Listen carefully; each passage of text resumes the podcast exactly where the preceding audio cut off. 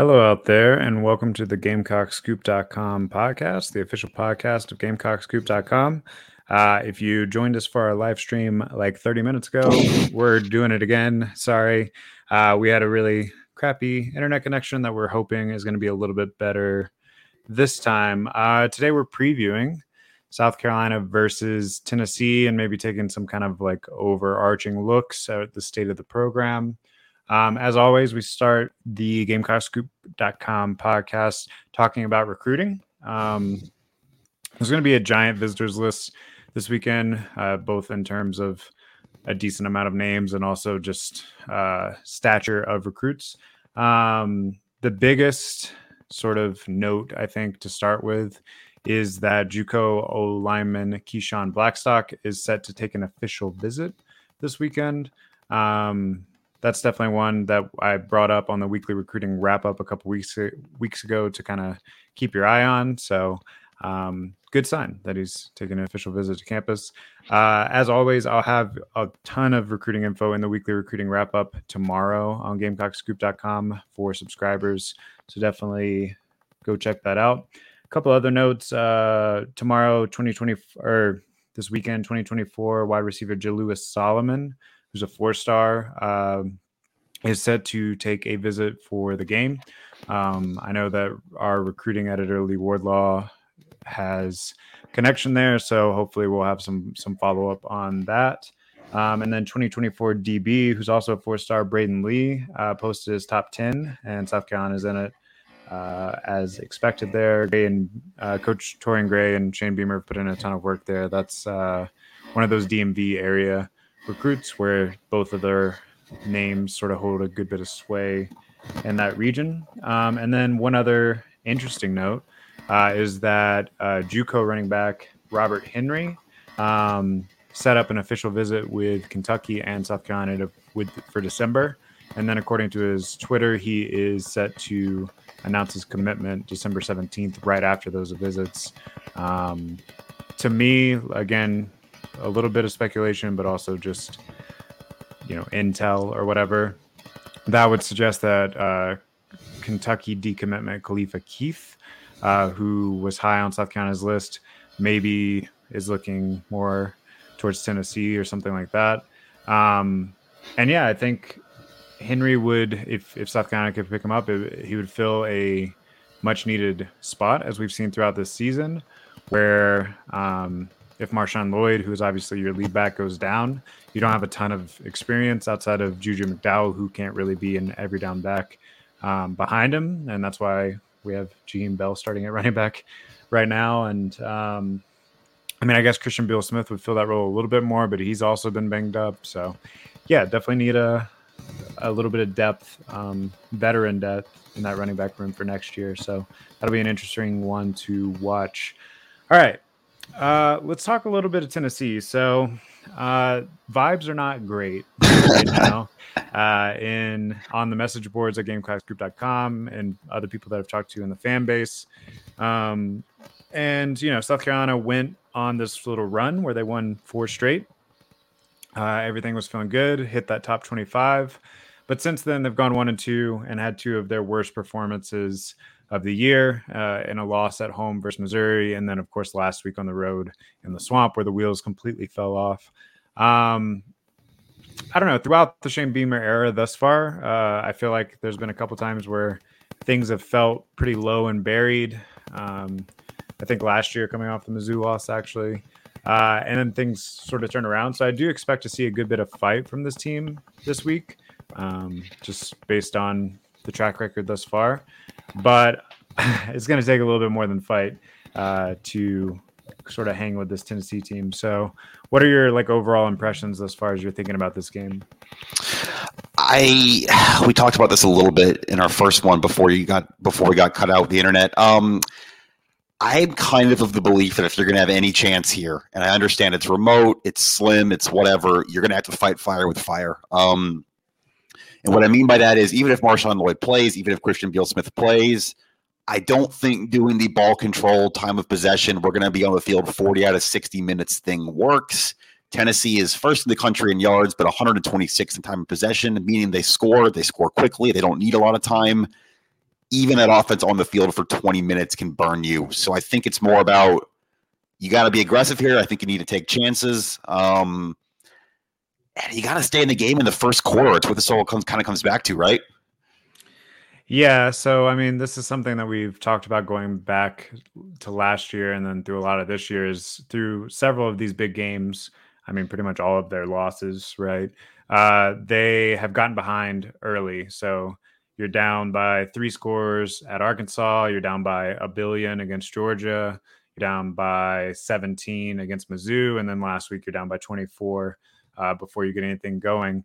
If you, yeah, start off the first quarter like you have in those other losses, um, I mean, I think we already kind of are feeling like this is a probable, obviously, they're 21 point underdogs. This is already a probable loss, but if you want to even make it respectable, you can't have a first quarter like you did against Tennessee last year or like you did against any of those opponents this year.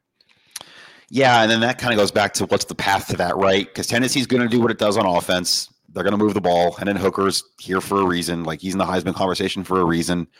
How does this offense move the football, especially if Marshawn Lloyd doesn't play? We've heard basically all the same stuff from Shane Beamer this week that we heard Florida week and Vanderbilt week. Maybe there's a little bit more of a bump this week that he doesn't have to be ready to travel. There's no like limited travel roster. You get obviously you can dress more people for home games by NCAA rules. So maybe that's a bump, but I still don't expect Marshawn Lloyd to be even if he plays, he's not going to be Marshawn Lloyd. So you're going to have to find other ways to do this. And I don't really know what plan B is at this point for the offense.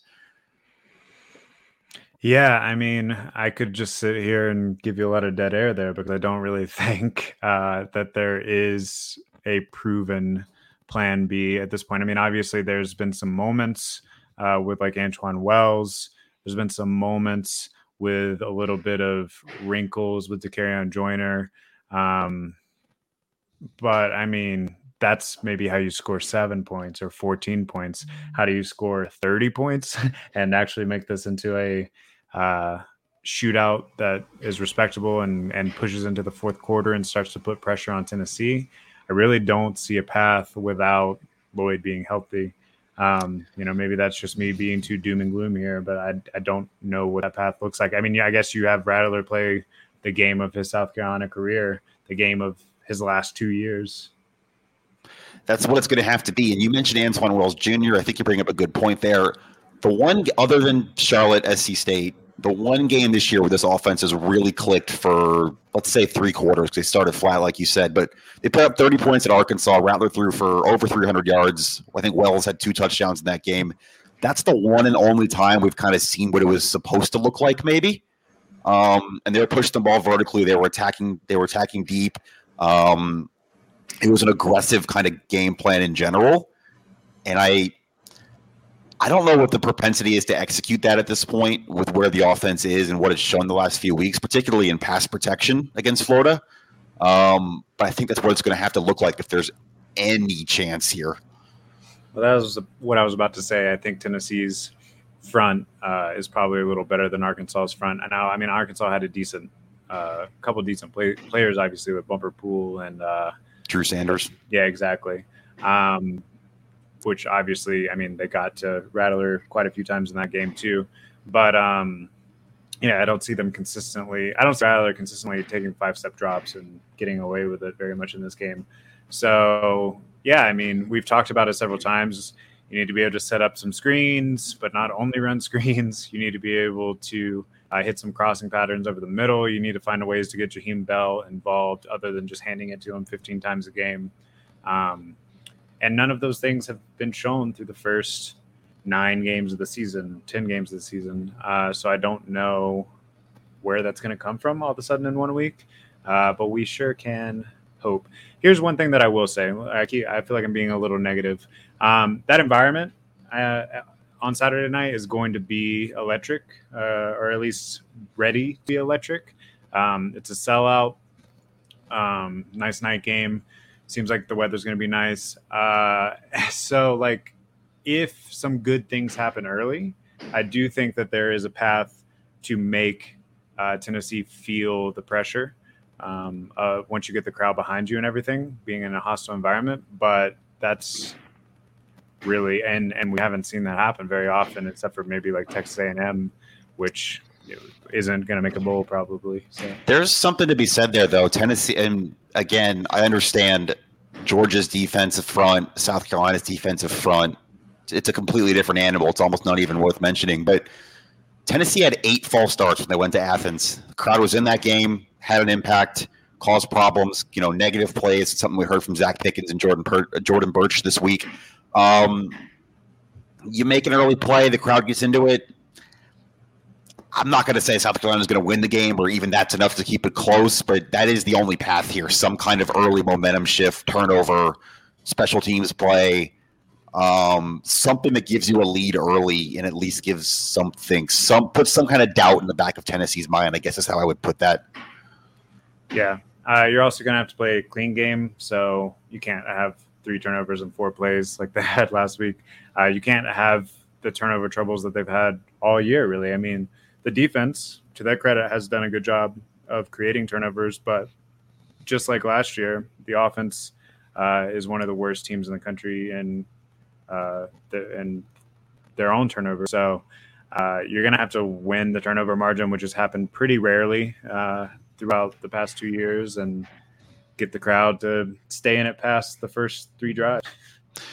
That yeah, that's the whole thing though, and it's again you talked about like overarching program themes, things we things you can maybe take out of this game, regardless of what the final score says. Kind of looking big picture now as we're pretty much coming to the end of the season.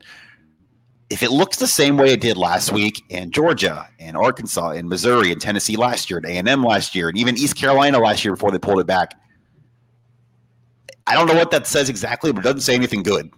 So I do think it is important to not get completely splattered on the canvas here in the first quarter. Um, I don't know if it's possible though. I just, uh, yeah, and then so we we've talked about how the South Carolina offense is going to struggle because they struggle regardless of the opponent. Um, and then the defense has been pretty good, especially in second half of games. But this Tennessee offense is making some of the best defenses in the country uh, problems. So, uh, which South Carolina is not one of the best defenses in the country. They've been a solid bend but don't break unit. Um, this also kind of brings up like an overarching like point, I guess, which is, do you think that Clayton White is kind of skating by a little bit because of all of the attention that's being put on Marcus Satterfield, or do you think people are just being understanding because he has seemed to get the most out of maybe a uh, talent deficient, at least in some places, uh, group. Can I split the difference there? Like, I do. Obviously, if this offense was better, if this offense was putting up 30 points a game, even like 25 points a game regularly, Clayton White would be getting more criticism. Um, but I also don't think he's been completely devoid of it. We heard a lot about Florida rushing for almost 400 yards. We heard about three straight touchdowns to start the game. Um, I don't know. I mean, you look at the message board the same way I do. There, I don't think Clayton White is blameless or going blameless in this. Um, but at the same time, I do think gestures broadly at kind of the tone around the around the offense right now. He is probably in a I don't want to use the word fortunate, but a better spot because of that. And I do think, um, like we knew going into Shane Beamer era that the linebacker core was you know, a bit iffy. And getting Sherrod Greenback this year has helped some, but it's still got the, some of the same problems because they haven't been able to filter in talent yet. There is help coming. Uh, I think the freshmen are going to hopefully develop a little bit. Stone Blanton and um, even a young guy like Bam Martin Scott, who has shown some flashes this year. Um, and then uh, you have a really great uh, recruit and Pup Howard coming in next year. So hopefully that starts to fix some of the issues because the defensive lines played pretty well, secondaries played pretty well um, throughout the season. I mean, you have Gilbert Edmond, who's a tough spot, but I think it's still exceeded in expectations.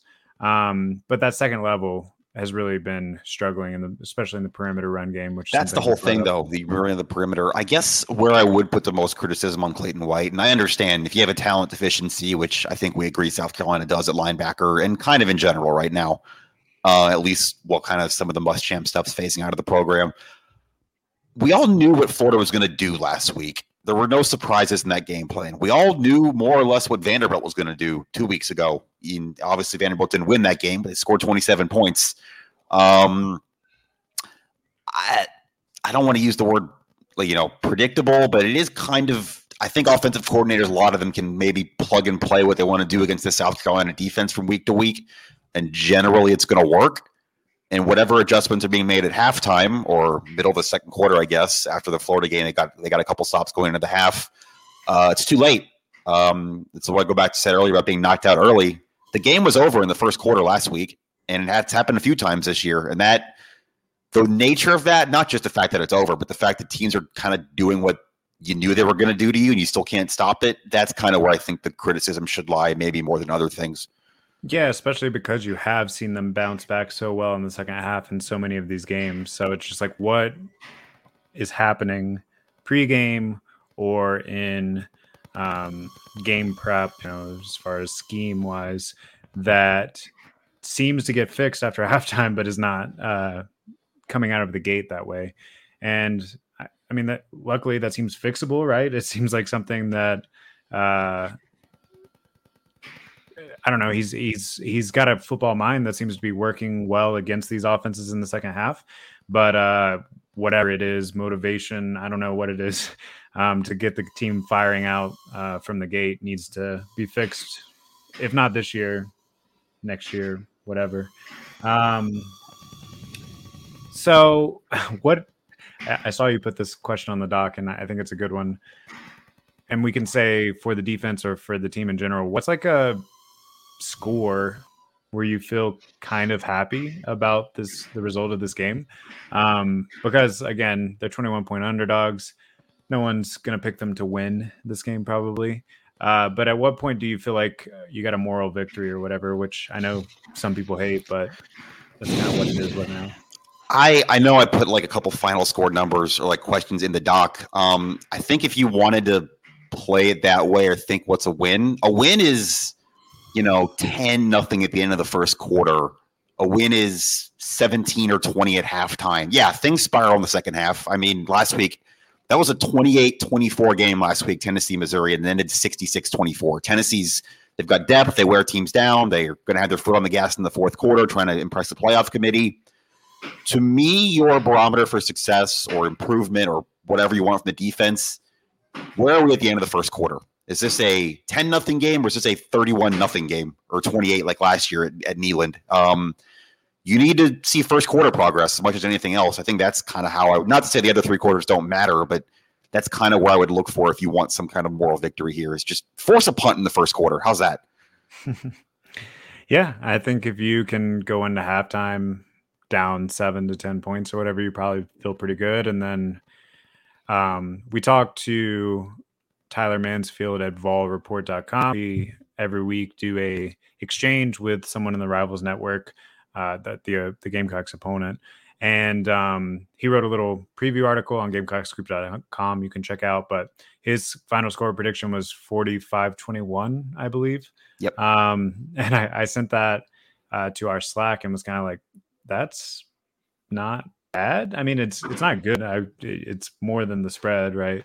Um, but for some reason, that score to me is like, okay, well, you didn't embarrass yourself. Um, it's not forty-eight to six or whatever. They lost to Georgia uh, in the opening week, forty-eight to seven.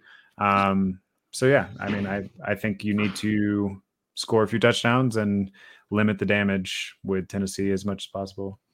Yeah, and if you kind of obviously this isn't how scores work, but if you kind of have the projection there and you say, okay, half of 45 is like 22, 23, half of 21 is like 10, probably a 23 10 game at halftime, you'd probably take that. If you're South Carolina, you'd say that's a better first half defense that's keeping you in the game, at least given a chance.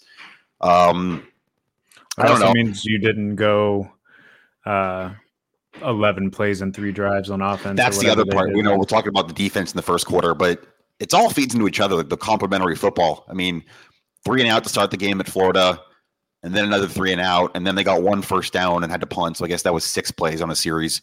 Um, yeah, game's over. It games. It you got to stay on. I do. I know what I said earlier about attacking downfield and maybe trying to fight fire with fire here. Um, but really, you have to you have to do whatever you can to just put up points. Period. Early in the game, just anything to stem the tide for Tennessee. Yeah, and we still definitely differ on that. Like, I think if you have a healthy Marshawn Lloyd, I am all about just trying to pound it out and run some clock and limit the damage, limit the possessions that Tennessee gets. Um, but if you don't have Marshawn Lloyd, then you may be right. Let's just get get out there and try to uh, get an early lead, maybe on the first drive or two, and get into a shootout. And it's probably not going to work out for you, but I don't know that you have any other options. I think you kind of got to go down swinging here. Um, that's, I guess, just the way I would put it. Um, all right, so let's kind of put your money where the, where your mouth is, or whatever. What's your actual score prediction in this one? I don't know how many times you've ever heard Rocky Top in person, but I think you're going to do it a few times Saturday night. I'm saying Tennessee 52, South Carolina 20. That's almost exactly what I was about to say. Um, so just to have something different, I'm going to say it's going to South Carolina's going to come out um, after a disappointing performance and and come out with some fire and and have some success at home, especially in front of that crowd, which I think will be a factor. Um, and then Tennessee will pull away in the second half. So I'll call it 48 to 30. Uh, Tennessee. I'll, you know, somehow they're going to get to 30. Um, That's, I think you take that honestly. Like you're you're you're covering. You picked them to cover there. Yeah, yeah. Um, now, granted, last week I also said they were going to score 30. So, so did I. that didn't. I'm altering expectations this week. um, all right, let's let's look real quick at some national football stuff, and then I do want to talk about basketball because there's quite a few important games for both the men and women over the next several days. Um, but yeah, nationally, it's a light quiet week. week. Yeah, exactly. Um, you got Illinois and Michigan, which is kind of interesting. Illinois is, you know, showing at least the ability to uh, run the ball, play some solid defense.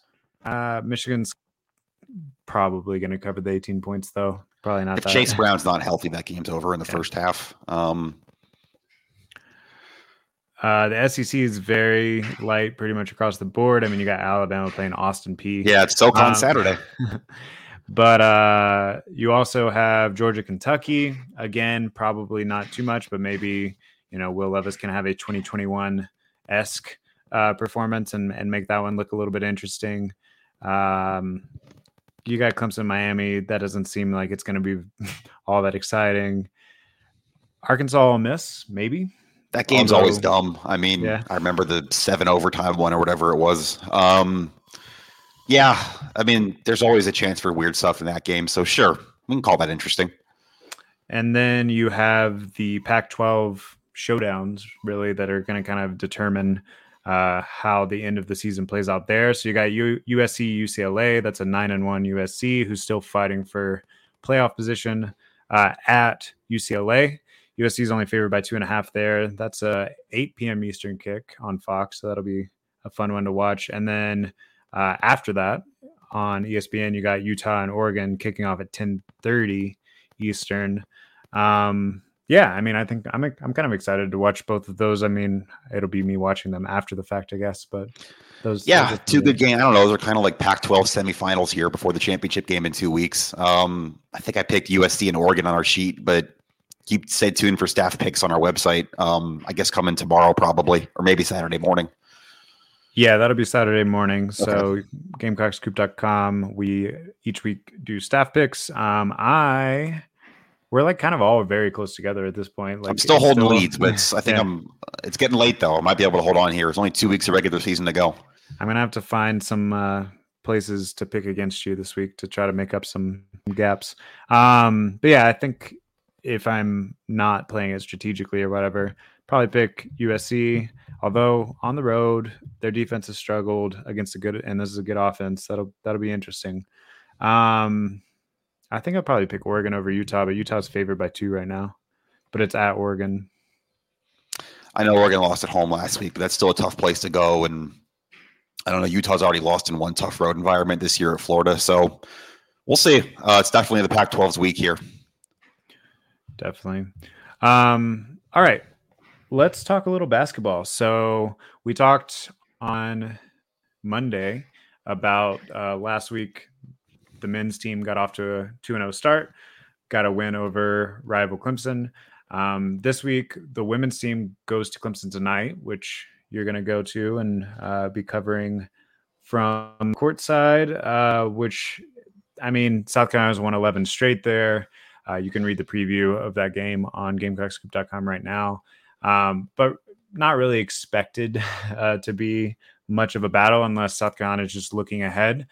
But that's the really truly intriguing matchup this weekend. South Carolina's got a showdown with number two Stanford on Sunday afternoon. Anything you wanted to talk about with the women on either, of those? Uh, I just had one note for the women. Um, obviously, you know, Clemson's not as good. They should beat Clemson. It's still a rivalry game. It's still one you get up for. Um, at Dawn Staley's media availability yesterday, kind of previewing Clemson and Stanford. Um, she meant she said, "quote I know we're not very efficient, but we're taking good shots, or we take good. Sh- we're trying to take good shots. Excuse me. We're aware of what's good and what's bad. That was in regard to the three point shooting, which is kind of the one problem for this team right now. They are twenty seven point four percent from beyond the arc right now. Um, we talked about it a little bit Sunday. Obviously, when you have Aliyah Boston and Kamilla Cardoso, you can solve a lot of your problems by going down low. But this is still a big, heavy team. It's more of a forward skewed roster. And they are, it is interesting to hear that about outside shooting and kind of they feel like they're still getting the right looks, even if they're not falling. And that's something they're going to need a few of those to fall on Sunday against Stanford. So that's my one note on the women um, that I thought was interesting that Dawn said yesterday to us. Yeah, I don't have the stat right in front of me, but I think Zia Cooke went like four of 12 from three point uh, last time, which uh, had her either leading the team or second in the team in scoring because she made four of them, but she also missed a lot of them. Um, so yeah, need to be a little more efficient there. But also, like we on Monday, like do they? Because they out rebound every team they play by well they do against stanford is kind of the point. They're going to have to on sunday which is what makes it interesting and why i threw it in the in the dock. Um, we'll see how that goes sunday. Um, we got to they got to take care of tonight first but that's definitely as big or nearly as big of a test as they're going to have the whole regular season coming up this Sunday. Right. And if you don't remember last year, South Carolina beat Stanford, but only 66 to 65. So definitely a big game for both teams. Uh, we'll have coverage of that on GamecockScoop.com. Um, and then the men's team starts the Charleston Classic later this afternoon here in about three and a half hours, actually. Uh, and we'll do a live thread and all that on gamecockscoop.com for that. But they're kicking off Colorado State, which interestingly, I did the preview for, and I was fully prepared to pick Colorado State uh, before I started writing the preview. But then as I wrote the preview, I actually realized Colorado State, um, they had a uh, their star point guard go down in the preseason. He's out for right now, maybe for the whole season. Um, they had their leading scorer from last year. Uh, I can't remember the guy's name right David now. Roddy, right? Yeah, that was a, another guard. He's moved He's in the on. NBA now. Yeah. Yep. Um, so yeah, they're they're kind of a inexperienced rebuilding team. They do have a freshman. Again, can't remember his name right now. You'll have to watch or go read preview. But uh, he's been giving them some solid minutes and already averaging um, like 12 points a game right now. So I they haven't really been tested at all. They almost lost to Gardner Webb to open the season. They won that one by two points, and then they've played like Southeastern Louisiana and I don't even remember Wagner. No, some something like that, some tiny school. So this will be Colorado State's first actual like D1 versus D1 school. Um, whereas South Carolina has already kind of tested their metal against Clemson a little bit. So yeah, ultimately I picked South Carolina in this one. I think it's going to be close. Uh, Niko Medved at Colorado State's a very good coach. Of course, uh, South Carolina fans should be familiar with that name because they a lot of people wanted him to replace uh, Frank. Niko Medved, of course, uh, coached many years as an assistant and head coach at Furman, so he's familiar with the Palmetto State. Um, but yeah, I mean, it, it should be acto home game for South Carolina, I guess. Uh, there'll definitely be more South Carolina fans than anyone else uh, in that stadium tonight. So maybe College of Charleston, I guess. But um, so yeah, that uh, that that's going to be an, interesting to watch, one to watch, and then as the bracket updates, obviously we'll have previews for the rest of the games throughout the weekend. They play again tomorrow, and then they will play their final game on Sunday. Hopefully, in the championship, but that's going to take winning. You know, it's possible. It's, you kind of look at the way this this bracket sets up, right? Um, and I know KenPom's on everything, but he does a really good job of breaking down college basketball and numbers and things like that. South Carolina is fourth out of eight in the KenPom rankings of the teams in this field, but all three teams ahead of them are on the opposite side of the bracket. That's uh, Virginia Tech, um, Penn State, who just beat Furman by five, and Furman. So you wouldn't see any of those teams till the championship game. If you got there, you got to be Colorado State first, and then it would be either Davidson or College of Charleston tomorrow. I think opportunity is kind of the word here, right? Um, this is an opportunity for Lamont to kind of make a statement here. Well, maybe not win the whole weekend. That might be a little bit shooting too much, but go two and one this weekend in kind of a fun home environment. Test yourself against probably three quality opponents you're going to see this weekend. Um, there's not really much downside. Obviously, you don't want to go 0 and 3 or whatever, but there's kind of an opportunity for growth here for this team this weekend. And it's kind of what you want with year one in a rebuild, an opportunity like this this weekend, these three games.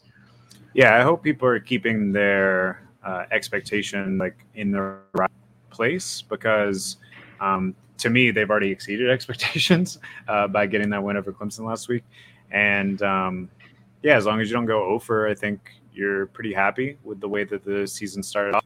Um, you got to be pretty happy with the way that your star freshman has been performing thus far. He's averaging almost a double double, uh, 15 points and nine rebounds a game through two games.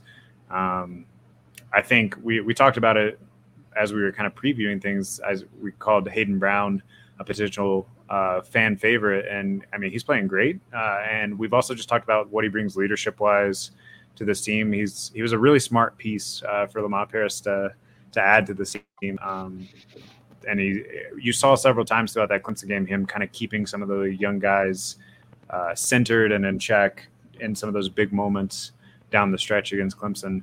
They do need to get better at shooting free throws. Um, they struggled a bit, especially in some opportunities where they could have just put that game away against Clemson. Um, but as far as effort and hustle, I mean, they out rebounded Clemson like 52 to 30 something. It was like 20, 20 plus. Effort's not a problem here. These guys are playing hard. Um, you can see that SC State and Clemson. Yeah, so if you can keep some of that same juju going forward, uh, they're going to win. If, if you out rebound teams on your schedule, especially comparable teams on your schedule by 20 rebounds, I mean, you're going to surprise some people in some of those games. So. My only thing this weekend to keep an eye on is kind of the rotations. Um, three games in four days is a lot for a young team, a team without a lot of experience, without a lot of depth, too. We've kind of talked about how does Lamont kind of work minutes and get guys involved this weekend, especially when you start looking towards tomorrow and Sunday when he's when you're on the third game of that. I think that's kind of a good barometer for how he feels about his bench, about his depth, about what combinations work, um, just how he kind of tries to play this with so much basketball compressed in a short period. Definitely. So that'll be exciting to watch. Uh, come join us in on the Insiders Forum on GamecockScoop.com for both those live threads today um, and throughout the weekend, and uh, also on Saturday as South Carolina attempts to make it interesting against uh, the what they're fifth ranked, right? Fifth ranked Vols. Number five, Tennessee. Yep. Yeah. Um, all right. Well, uh, sorry for the abbreviated episode. I think we got a little pe- petered out because we ran almost 30 minutes and then it uh, crashed out on us before. So uh, we'll be back here on Monday to kind of review what happened in Tennessee, review what happened in all the basketball over the weekend. And um, in the meantime, visit GamecockScoop.com for the latest on some recruiting stuff tomorrow, some more game preview for Tennessee, uh, and all the basketball stuff. Until next time, this has been the GamecockScoop.com podcast with Caleb and Alan. See ya.